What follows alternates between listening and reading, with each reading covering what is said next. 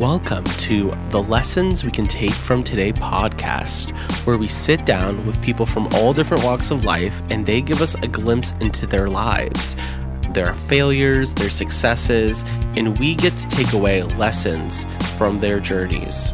So, if you're looking for a podcast that will inspire you, teach you, and maybe even heal you, stay tuned and make sure to follow us. All right. Hello, everyone. Welcome to the Lessons We Can Take from Today podcast. Today I have a special guest, Simon. And Simon is someone who is a jack of all trades. So he's been a producer, cinematographer, and director. Um, he's worked for Netflix, CBS, and Apple. And um, his talents don't stop there. He's also a charitable individual who's part of the LP. Oh, oh, how do you pronounce that? It's the, the National Alopecia Areata Foundation. Board. So he has a great empathy and compassion for helping others, and it's ev- evident in his work and his dedication of giving back to the community.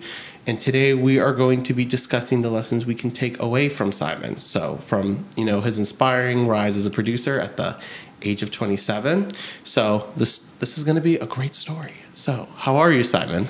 I feel great, Fahad. Thank you so much for having me here on the podcast. You know, we're teaching lessons, I guess. We're giving back. I, I'm, I'm an open book, you know. We've had a couple of conversations now. I'm so super happy to be here, so thank you. Thank you for being here. So before we, you know, dive really deep, we're going to start off at your origin story when you went to NYU.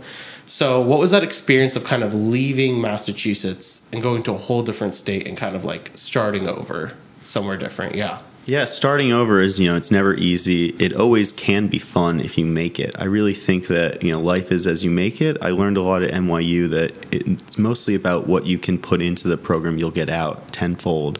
So, being in a new place, I think I had been to New York City maybe once or twice as a child growing up, but I didn't realize like what I was getting into sort of. So, luckily for me, NYU, it, the campus is downtown. It's in what's called the Village um, specifically Greenwich Village. So it's very convenient um, to stay in one environment in the city because every neighborhood has uh, they have so many characteristics and so much architecture that's the same. Yeah. So.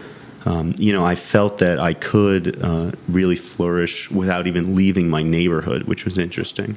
Um, you know, and I began taking on other jobs. I would work freelance, so I got to explore the other neighborhoods as well.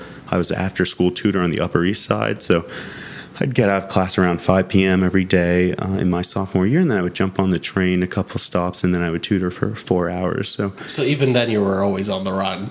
always, yeah. yeah. Working in the motion picture industry, it's the best for me because I'm not going to be in the same place every day. I constantly am exploring new parts of the city. Right now, I'm working in New Jersey, um, so even though I, I've been there, my parents grew up there it's uh, something where now I can explore these new places Newark, Jersey City, Harrison. Uh, yeah. Uh, I've always seen them, but I haven't always um, had the opportunity to explore. What would you say is kind of like the biggest difference you notice from New York from Massachusetts? Um, definitely the people. I feel like in New York, the people are very friendly, but you have to talk to them. And in Massachusetts, mm-hmm. everyone's, you know, the quick wave, you know, it's really yeah. a welcoming environment in both places. I think someone told me it's like we we New Yorkers aren't rude. We're just in a rush. We're just busy. Exactly. But every once in a while, you just see one looking around up at the sky, just like what you're doing. You know, people always like looking at the buildings, and whenever I see that, I always say, "Hey, you know." Are you lost? Like, can I help yeah. you get somewhere? Because it, it is not easy to navigate. Uh, you know, when you're there for the first time, you know you'll probably get on the downtown subway instead of the yeah. uptown. But um, there, it is a quick learning curve. What would you say were some of your like favorite classes that you took and helped you kind of prepare you the most for this for the field you're in right now? Right, definitely. Yeah. I took a lot of advanced training in cinematography, working with the camera, uh, camera, the sensor. You know, it's what you learn in the first class, and this it's like an advanced physics course. It's the only course at NYU Film School that counts for general education credit. Basically, there's a the pro- the question is what goes into taking a good picture. And if you really break it down there's a lot. You know the lighting has to be good. You know where's that lighting coming from? If it's from the sun the sun ha- the light has to go from the sun to the earth strike something and then that has to pique my interest.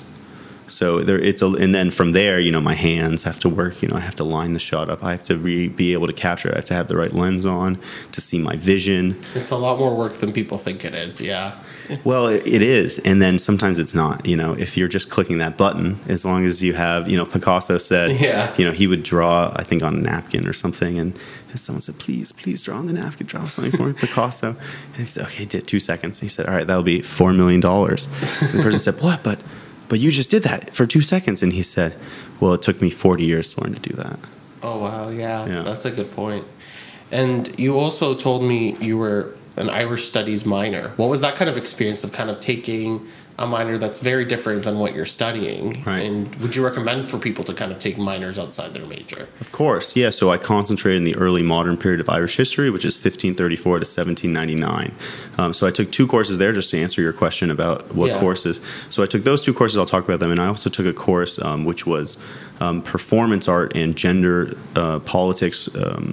Which was very interesting. It was in the School of Arts and Public Policy. So I would say that that course on um, on um, performance art, as well as my courses on Irish history, really gave me a firm base for my education. Uh, I took courses with a professor named Dr. Thomas Truxes. He would come down, I think, two or three days a week from Connecticut to teach, and it was just incredible. I took two courses. The first was an introduction course on Irish history, and the second one was um, the Atlantic world through an Irish uh, lens. So you really learned it all. The Irish were very interesting that they weren't. Um, they never had you know much power and autonomy. There was always that struggle. But what they were able to do was they were able to trade with pretty much everyone because they didn't have alliances. You know, one day they were allied with the British, the next day they were allied with the French. So they were able, as merchants, to trade with everyone. So Dr. Truxes did this really interesting thing where he would orate, he would give the lesson, he would have his notes, and I swear, not once did he ever look down at any of his notes. And he taught me that, you know, one of the hardest things to do is to tell a good story. And uh, he really instilled in me you know what it takes to be a storyteller. You know he taught his whole life on this subject and these people and their struggles. And there's just so much drama that unfolds. I learned so much about being a good storyteller from him. Yeah, and that, that kind of goes with your job where you know you've worked on films like Hostile, you know, takeover and other things. Um, was kind of like the creative process of like writing those films, or like anything you work on? Yeah, for writing yeah, like, nothing nothing is more fun than writing a good story because the more you go over it the more you realize like just how much fun you're having the process for writing is very interesting where um, you know you, you just want to get all your ideas down on Yeah. the page so you, you can finish that sort of phase of the game and then all you do is just keep doing passes over and over and over. So i might put something down on the page that i know is sort of a placeholder but then you know they say drawing is all about and painting all about making a mark and responding to that mark with the next mark. And it's the same with writing you know if you have a script in front of you you really can it's like the indianapolis 500 every Yeah. single part of the story flows and then while you're writing you see this part doesn't work. But now that i know the path ahead of me i know how i can enhance this scene or this dialogue Where do you kind of like find inspiration when you are wanting to write? Is it from books, other movies, or does it come from your dreams? Like, what would you say is your biggest kind of uh, create, creative inspiration? Well, a lot of times, you know, I'll just wait around until an idea will come, and sometimes they do fully formed. Obviously, that's the most, that's the best. But Yeah. for me, it's really like, what am I trying to tell, or what am I trying to bring to the story? You know, with Hostile Takeover, there was a very interesting story. We've all had a job. Yeah. So I created a story about a woman serial killer who infiltrates places where corporate crime is already happening. So you know she does the legwork. She has all the infiltration. You know she has all the She's the surveillance. mastermind. She's the mastermind. But what she does is she co-ops and ruins other people's plans. So every week, you know, this is a TV pilot that we made. Mm-hmm. Every week she has a new occupation. She's at a hospital, she's a doctor, she's a school teacher, she's a police officer, she works for NASA. You know, Mm-hmm. at every one of these at every one of these opportunities, you know, there is corporate crime going on. You know, we're stealing money from the boss. You know, we want to get over on the company. Um, you know, no one's watching us, so we can steal. Yeah. You know, and everyone has that escapism where uh, they want to be those people doing the crimes, or they want to be the people who are stopping the crimes. And in, kind of like, I think a lot of time people are attracted kind of to the darkness, like of like oh, villains totally. and stuff Right. like that. Life yeah. is very hard. You know, Yeah. nothing I want to do more when I get home is kick back, hit- put the feet up, and watch some television. Yeah.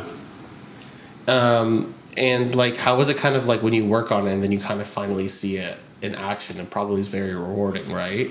Just, like, Definitely. when Yeah, You see ju- the actors and everyone coming through with it. You mean while we're filming or when it's like when you when you when you've written it and then you're finally casting people and it's almost done and you're seeing it kind of in action like that i think that's the most rewarding part right I love it all. I love Yeah. working with actors because it's just so fun for me. Because when you get a good actor in and you're in, you know, auditions or rehearsals, uh, you really get to let them be free. You know, a good director doesn't have to do much because they're working Yeah. with good talent. So, um, you know, if me as the director, I want to create a strong foundation for their performance, so they know that they can take it wherever direction they want, and I'm always here in case they need something. yeah well because there's so many different movie adaptations and it can mostly have a very similar script but the actor can really change it all course. Yeah, Yeah. it's a lot of fun working uh, on independent films because we are able to change. You know, we're not working under deadlines. You know, we're the ones who are putting up the money. So it's very freeing in a way to be able to point a camera. You know, I have so many now that, you know, you point it here, you point it there, you get all the angles you can. You know, you use as many cameras as you can so that, you know, Stanley Kubrick said this thing, you know, he was famous for doing a lot of filming in his locations. And he said in an interview that, you know, we're paying all this money for this location to augment this location to purchase things. You know, we may as well get the most out of it. mm-hmm. Yeah. Um, well, something that like I know when I first do started doing media stuff in college is oftentimes like when we get our ideas or like work on something, it comes from personal experiences. And I remember like when I would work on a script or work on a video, it was very hard in the beginning getting constructive criticism because it's like it's kind of like your baby. It's compared different than like someone like saying, "Oh, you did a math problem wrong," because it's less personal. Um, how was it first when you were first were working on things and getting constructive criticism? Do you feel like you've developed to kind of get a, th- a thick skin while Ye- working in this industry? You you have to. I mean, Yeah. right now I tell everyone you you can't play, take anything personally. There is no ego in this process because it is so collaborative. You know, just because I've worked my whole life to do one project or one Yeah. idea doesn't mean someone who's on the outside is going to you know come in and have a great idea. So that's the whole thing. You know, you you need to know. This is on more the professional level. You need to know when.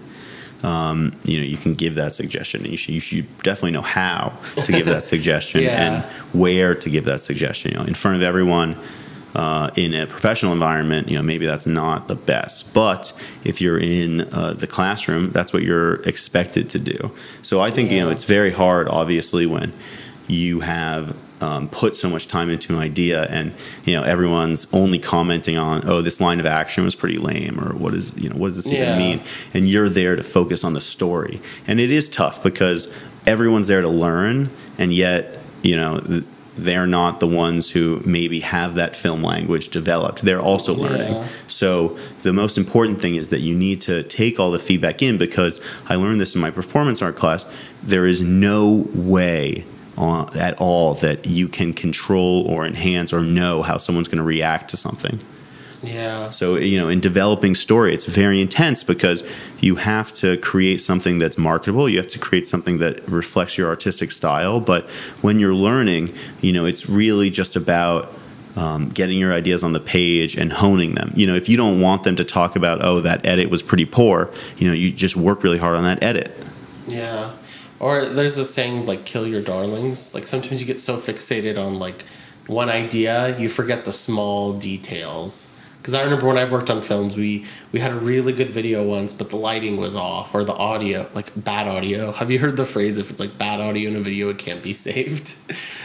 Anything can be saved. Yeah. in the, that's what's so great about the industry in terms Yeah. of that line that colloquial saying like i don't think it applies Yeah. necessarily i've heard it i've Yeah, heard it in feedback yeah. To you know um, you know discourage your darlings but you know Yeah. you, like you and i met we discussed the script you were writing and it's Mm-hmm. not uh, that sort of indicates someone who is not necessarily providing answers they're only stating questions you know but um, if someone says that to you you know disrupt your darlings you know you, you take that and you say well w- w- how do we enhance them you Yeah. never want to if it's something you're passionate about i always ask what's the source where is this idea coming from and then from there you can flesh it out in terms of getting rid of an idea like that ideas are so valuable and they're so hard to craft that if someone tells you, you know, that your idea needs to be, you know, cast aside for something else, you need to really think about, you know, who is this person to me? Are they my mentor? Are they giving me good advice? What does this mean for my story? If it's going to change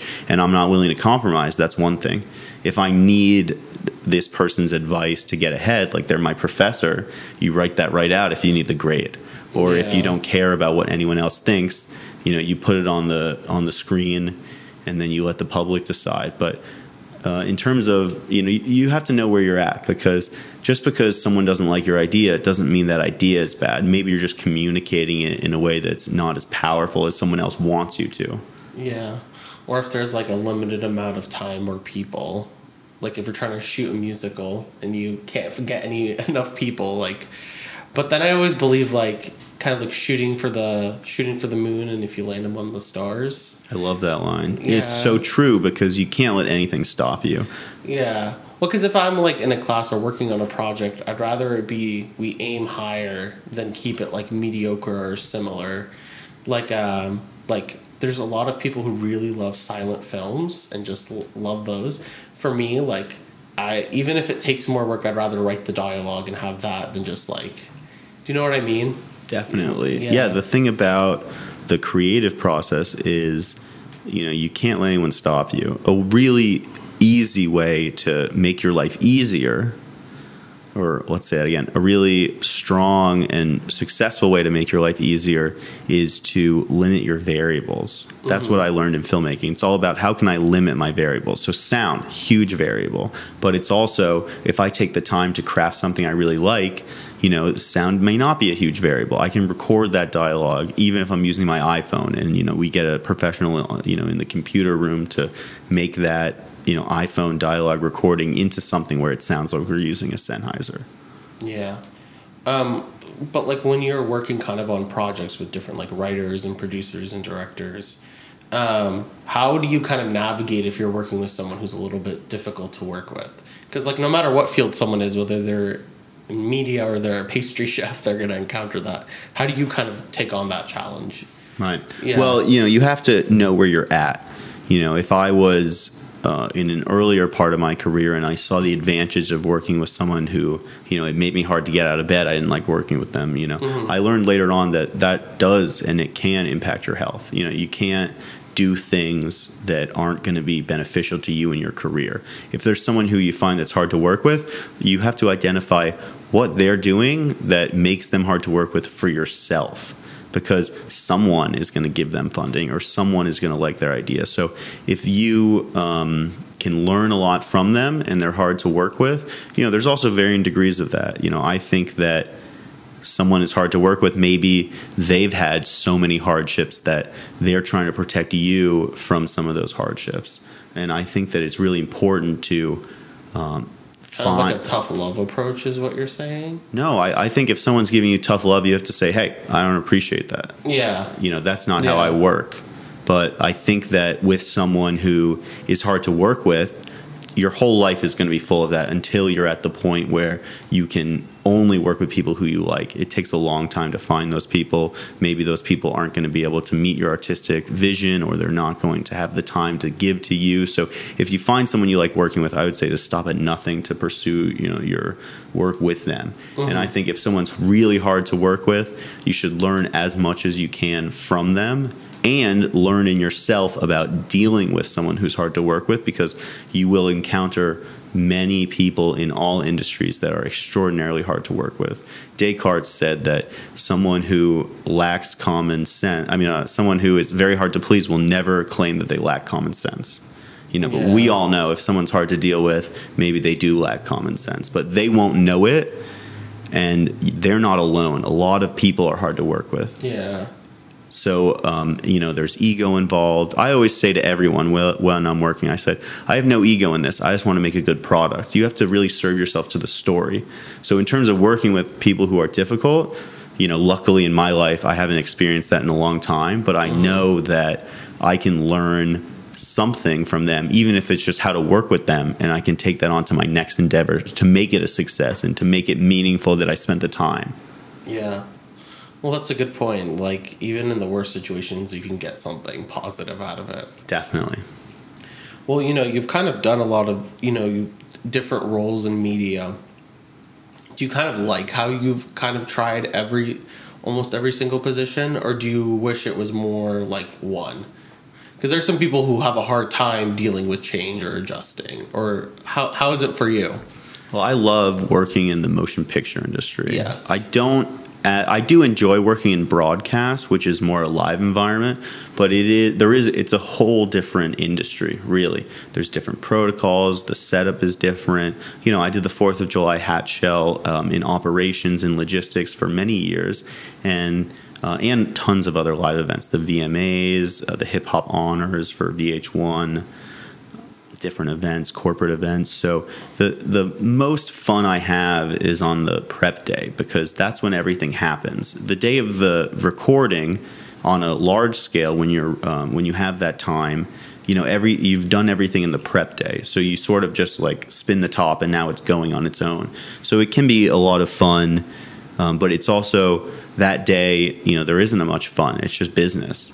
But with Yeah. filmmaking, between every shot, you know, there's that fun, there's that downtime, there's that setup, there's that what's next. So in terms of working in all the positions, um, you know, when you're on the professional level, you have to know what you want. If you're the director, you have to know what you want. You have to be able to answer questions. So if I'm working with a director that does not know what they want, it, obviously it slows everything down. But when I'm the director, you know, I gosh darn sure make sure that anytime anyone asks me a question, I answer it immediately. And I have to live with that answer. Maybe it's not the right one, but it has to be something I can live with on screen for the rest of my life watching that moment. Yeah, and I think also a good part of trying every single role, different types of roles is you know what you like and don't like. Right. Because before you could be like, oh, I really enjoy being a writer, but then maybe producing is more of your thing. So it's kind of like I think it's always good to try them all out to Right. know what you like and don't like. You have to have a feel Yeah. for it too, because if you don't try them out, you'll never be able to respect that person. Yeah. Like assistant director, I did a lot at NYU, um, which, uh, for those who don't know, you do scheduling. You're basically in charge of managing the director's time. So maybe they are, you know, they have a specific vision, you know, and it's going to be, we're not going to shoot any of this. We're just going to shoot this one scene all day, and that's really Yeah. hard for an assistant director. That's why they have one of the shortest lifespans of any other department in the industry. I did it. I had fun. I learned a lot. I didn't get a lot out of it like you know those ego boosts like there was no like director thanking me at the end of the day but sometimes there was uh, Yeah. it- but on a larger scale It takes a village, yeah. it takes a village and you know on larger movies the assistant directors have to manage so much and i have so much deep respect for them because i was in that position trying to get everyone on board for a certain thing and it is really difficult Yeah, and you just kind of learn great time management when you're in those things of like how to get things done. Because I, I remember when I would work on films, I was like, oh, why do I would sometimes underestimate how much time it takes, but now I always add more because something could always go wrong. Right. And that's No, what makes you a good producer. I mean, yeah. you have to know, like, you know, you have to set realistic goals. You know, we're not going to shoot six pages today because we don't have any crew and we don't have any budget. Yeah. You know, but if we need to shoot six pages in three days, uh, or even 18 pages in three days, it's let's limit all our variables. Yeah. Do we need a camera over there? Uh, can we get all the coverage from this way? And then when you limit variables and you really try to promote the uh, logistical planning as first and foremost, you can get instead of 18 pages in three days, you can get you know 40 pages in three days, depending on the script. If it's a lot of dialogue, the actor um, needs to feel comfortable. So making uh, something like, hey, we're going to shoot 40 pages. Yeah. It's like, well, I need three weeks to shoot that. The actor says. So it's all about making sure everyone's comfortable because you want to do things that promote everyone's best performance, especially the camera people and the sound people. You never want them to be like tired. under, like doing it because they feel like they have to instead of because they want to. Right. Yeah. Yeah. The passion goes, you know, when people see that the people on top don't know where they want. The people above the line need to, you know, to be that strong force of action. Yeah, because sometimes I've like worked with different people and they'll be they'll be like, do this, do that to other people. I'm like, you gotta like even though you're stressed out and you're a director, you gotta like make sure everyone feels comfortable because I remember one group they were doing that and then people stopped showing up and I'm like, Yeah, especially if you're not paying the actors and Right. you're Is yelling anyone at them. surprised? Right. Yeah, Yeah, you that's gotta, fun. like- that's why it's good you brought that up. You got to make sure everyone feels comfortable. Right. and- It's, I tell everyone Yeah. at work, I say, this is a team sport. You know? Yeah. Yeah. Even if I'm on the bottom or the top, you know, it is a team sport, and everyone needs to feel like they're they're being valued, even if they're just there to get a paycheck, which is the opposite of not getting paid. You know, if they're just there to get paid and then go home, you know, that can be tough as well. But when there is the passion, people come out of the woodwork because for all sorts of reasons, actors love having juicy dramatic roles that will be good for a portfolio so they can get work you know? Um, when I work independently, you know, there, sometimes there isn't a budget to pay actors, but the actors get a lot out of the process. You know, they get to work with a director who might hire them on the next one. You know, they get to meet everyone on set. You know, they get to have a professional headshot that's being taken by a set photographer. They get footage of them.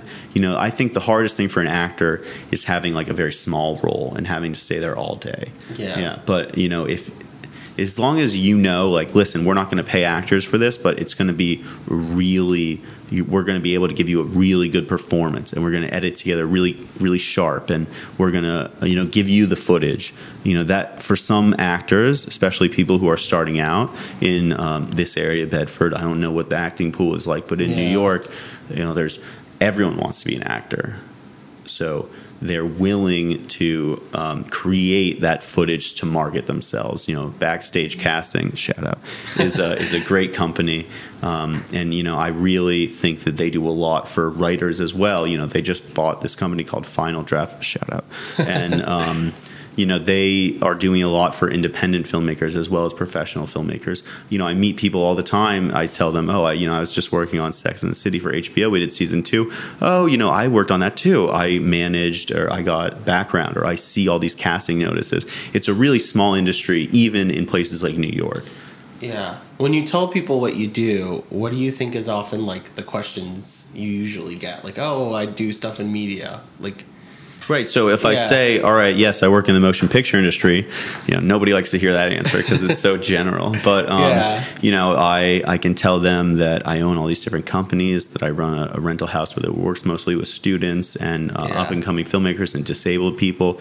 You know, so it's hard to describe because if you want like an elevator pitch, like ten seconds, what I do, what my job is, I'm not going to say, you know, I work to promote disabled filmmakers uh, because I might be telling them, you know, a recent project that I worked on. You know, if they only want the 10 second clip of what you're up to, it's hard to get to know someone in like a bar situation or something or out on the street.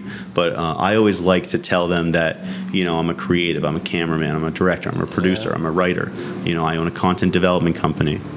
Um, and it, it is really interesting to learn about what other people do because you know more often than not I'll find an actor who you know they're really talented. And all they need is someone to help them with the camera so that they can showcase their talents in a way where a lot of people aren't giving them that opportunity. Because a lot of student directors a lot of independent directors they want the shot they want the action Yeah. they want the moment. But they're not always thinking okay is this role going to enhance my volunteer actor's career yeah. and if they want requires a yeah, level of empathy and understanding for them. Yeah. definitely you know and it, sometimes you can't teach that too you know i don't i don't want to um, say that no one is capable but filmmaking is extraordinarily difficult especially when you're in it alone so it can be there can be ego in play because no one's helping you or no one's giving you advice or no one wants you to succeed and yet you still try so it can um, take this innocence that I have for the process, this funness, because at the end of the day, every single person on set should be having fun. We're not doing, you know, we're not curing cancer, we're not doing brain surgery, we're making entertainment. It should be Yeah. fun. It shouldn't be stressful.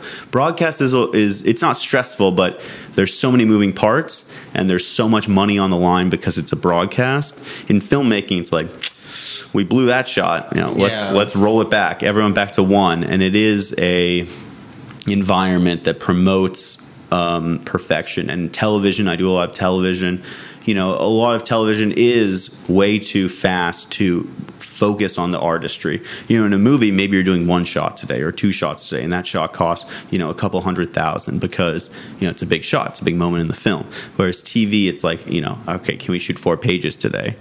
Yeah. That could be like a hundred shots. Well, also like you know, at 27 you're doing all these things. Are you glad that you worked so hard when you were younger, or like how? Yeah, that's like a question I have. I like that. I would say when I was younger, I worked almost nonstop. Uh, and in school, I worked a nonstop. There was a month, uh, um, not a month. There was a period of time in my sophomore year of college where I took, I think, three production classes, and for 90 to 120 days straight, I was on a set every single day. Whether it was my own, whether it was a class project, Yeah. we were we were recording data for 120 days and I was the cameraman, I was the editor, I was the sound designer, I was the mixer, I was the cameraman, I was the assistant, I you was the focus puller. those, yeah. Well, I, I exposed myself. I wasn't juggling like I didn't do this like all of them every day. That, That's not what I'm trying to say. That would be a Mm-hmm. Lot, but I did expose myself to all of the roles and all of the positions. Yeah. Are you glad you worked so hard, or do you ever wish you had slowed down? I would say that if I could tell my, you know, 10-year-old self, I would say to work even harder. Yes. To focus even more. You know, I think I am it's remarkable to get where I am, but I'm always thinking about what's next. And, you know, if I started like a YouTube channel, you know, as a middle schooler, you know, would I still be working on these big shows with these big players, or would I be focusing on that and monetizing that and making a living off of that? But now I'm in the indie world. I'm not where I want to be. I'm not directing Jaws 10, you know. Um, Yeah. Shut up. Well, I think there's like the the saying, and it's so cliche, but it's like lazy people work a little bit and think they should be getting mo- working less, and then hardworking people work so much and think they should be working more. Would you say that applies to yourself? Like you're always you set yourself to high standards. Oh, yeah, I always say, you know, if I had 20 extra hours in every single day, I would be able to achieve some of my Yeah. goals.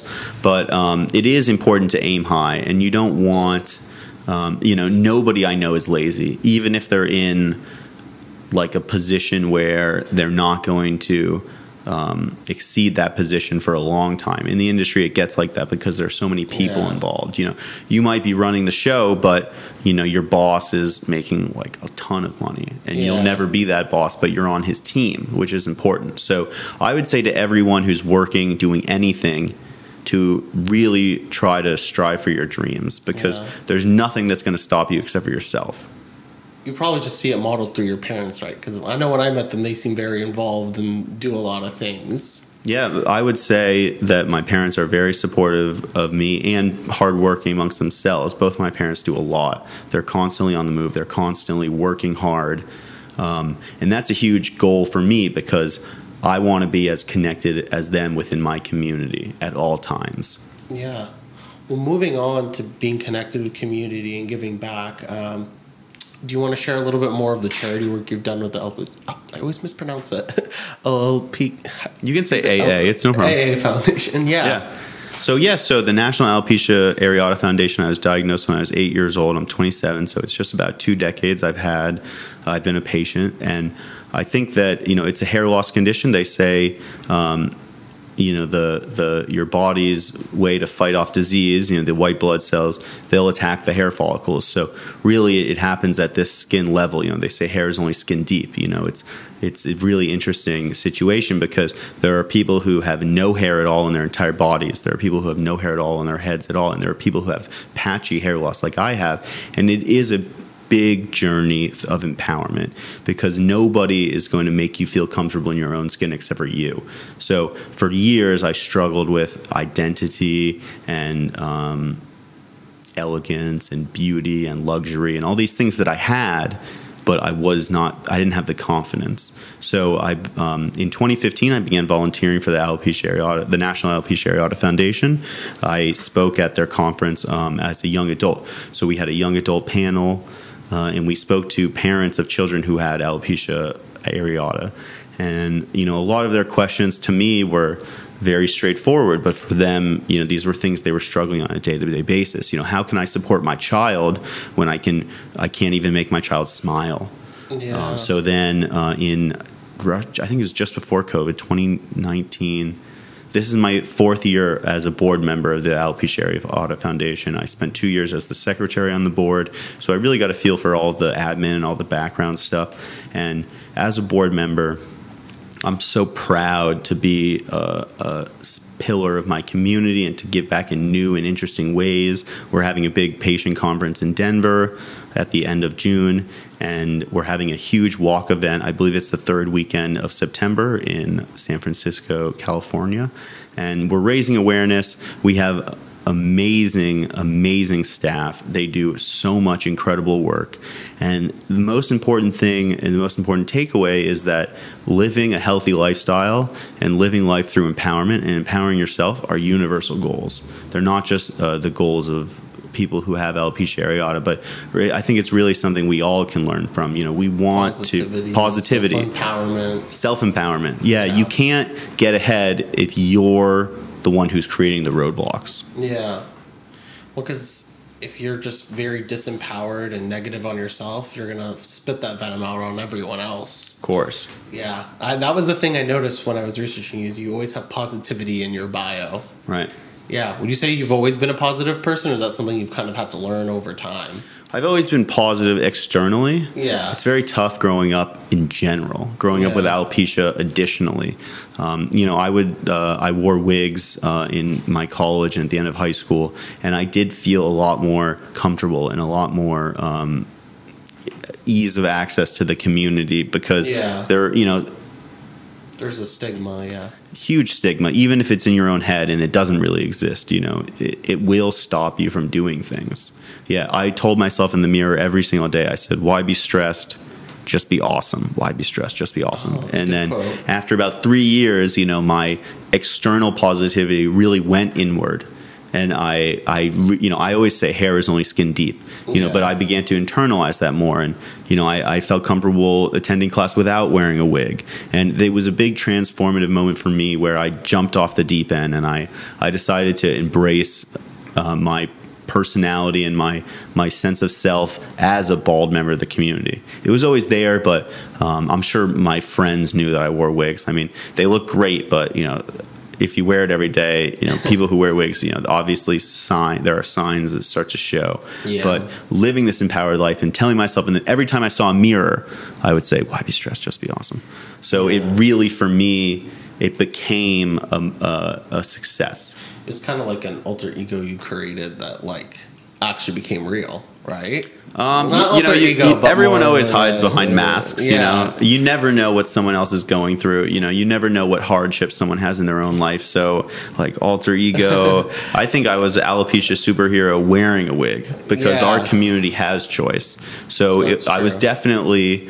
Uh, living empowered as a person who wore a wig, but I strive for more. I strive to not um, I mean, like that. through the affirmations you were saying, right. Yeah, like just kind of like saying it, and then it eventually you did feel empowered, right? Right.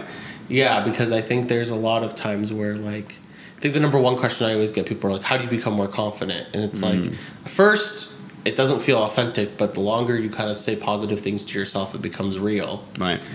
And um, yeah, and then just like realizing you should only care about the opinion of what you think of yourself because the longest relationship you have is with yourself, not with anyone else. Wow, I really like that. That's good. Yeah. Yeah, It's- because and it's true because um, you know you will always be there, and you need the brain is a muscle. You have to flex it, and if you flex it in a positive way, you will learn to not need to do that, and to and to have that happen as a second nature. Yeah. Yeah. And then I also think it's always good. Like, I think what I've learned is it's good to always get constructive criticism as well. Because then if you're always around people who are like, oh, you're great, you're amazing, or this, that could also be a bad thing because then you never really grow and improve. Sometimes it's like you got to find a balance. Yeah, you ha- you have to be your own harshest critic, but you can't. Um, you know, I, I there was a talk back at the Strand. Shut up with uh, Roger Deakins. Shut up. And uh, he's a photographer. He just released a book, but he's also known as being a knight, uh, and he's one of the probably most famous cinematographers of all time. Um, you know. Um, Skyfall, Shawshank Redemption. These are huge movies, and he was behind it all, and he was very self-critical. They said, you know, oh, these other cameramen, you know, they have huge social medias and they're posting pictures. They're walking home from set, and why don't you do that? And Roger answered that, you know, when he's if there's only two things that he thinks about after a long day at, at work. He's the first thing he's thinking about is everything he messed up today, and the second thing is he's going to think of is everything he's going to mess up tomorrow. So uh, even then, the most famous cameraman of all time, and he's super self-critical and self-deprecating, Yeah. and he he wants to focus on his craft. So um, I would say that it's important to uh, you know, if you surround yourself with yes people, then the only person you can have a conversation with is yourself. Yeah. Yeah. So if you need that And you get external, stagnant. right, because there's no progress. The most important thing I think for a young man is to surround yourself with competitive people. To know that you know you go home and you're being challenged by your roommates or you're being challenged by your your work colleagues out of work. Um, You know, I live alone, but I have a, a writing partner, and we write all the time. And we are uh, we never are mean. We never are nasty. We never do anything that can. Um, you know that's out of bounds but we are always forcing ourselves to subject ourselves totally to the project and to the story because that's what the audience sees. All the work that goes into making a film you don't get to see on screen. The filmmakers can cherish that when they watch the project but the audience doesn't get to see it. They just see the final result. So if you have a big ego or if you need to be surrounded by people who say yes you know we'll see what the audience thinks. Yeah, you could end up being like a one-hit wonder. That's what happens with a lot of like directors or like singers. They make one good thing and then they keep bump like spitting out the same thing, and Right. then they eventually go stagnant. Right. I mean, some of the biggest filmmakers of our era, you know, maybe their box office hasn't been good the last decade, but the people like their films. So then it's like now in their Yeah. they're in their career where they can make whatever they want. It's Yeah. super exciting. I think it's always good as like you get as you get more successful to keep surrounding yourself with more successful people because even though it's much easier said than done because it's like it could bruise your ego you see someone the same age as you and they make more money or they have a higher position but it's going to motivate you and push you and then i always believe in the phrase there's enough seats at the table for everyone so Wow. Yeah. you're like always jealous of someone else then you're never going to be happy I like that a lot. And you know, in an environment where you don't want too many cooks, yeah it's enough to sit at the table. The absence of punishment is its own reward. You know, Yeah. if you think that you know you should be someone like running what someone else is running, you know, I would say take a second to try that because it's hard. yeah Yeah. Um, what would you say is the best piece of advice you've ever heard? We're gonna put you on the spot with this one. I don't know. I mean, advice Yeah. is so interesting because it's so um, situational specific. But um, someone said recently to me that if you want to do something, stop at nothing until you get it done. Do not let anything stand in your way. And I think it's interesting because, uh, you know, so what? I have rent. You know, I have a day job. You know, so w- I get home and I'm tired. So what? You know, work harder achieve more. The I think the biggest waste of time is, uh, you know, letting talent go by. You know, if you have a talent for something, even if you can't figure out how to l- make it lucrative, set a goal for yourself. Find out how to make my talent lucrative. Find out how to make my passion something that I can do, so I don't even have to go to my day job anymore. You know, and that's not going to be easy because you need, you know, your landlord's not going to cash that in. You know, they don't care, uh, you know, that there's Yeah. a strike going on. You know, they don't care that uh, you know you're following your passion. You know, they just want the bottom line because they have expenses and they have their whole life, and it's hard for them to get by too. So you, you have to, and maybe their passion is being a landlord, and they've achieved that goal, and you can learn from them. But if your goal is to pursue music and you know there isn't a program for you or there isn't an avenue for you or you feel like you're in a band and you're not getting ahead go make a video you know these days one of your friends is a cameraman and you know you can hire me yeah.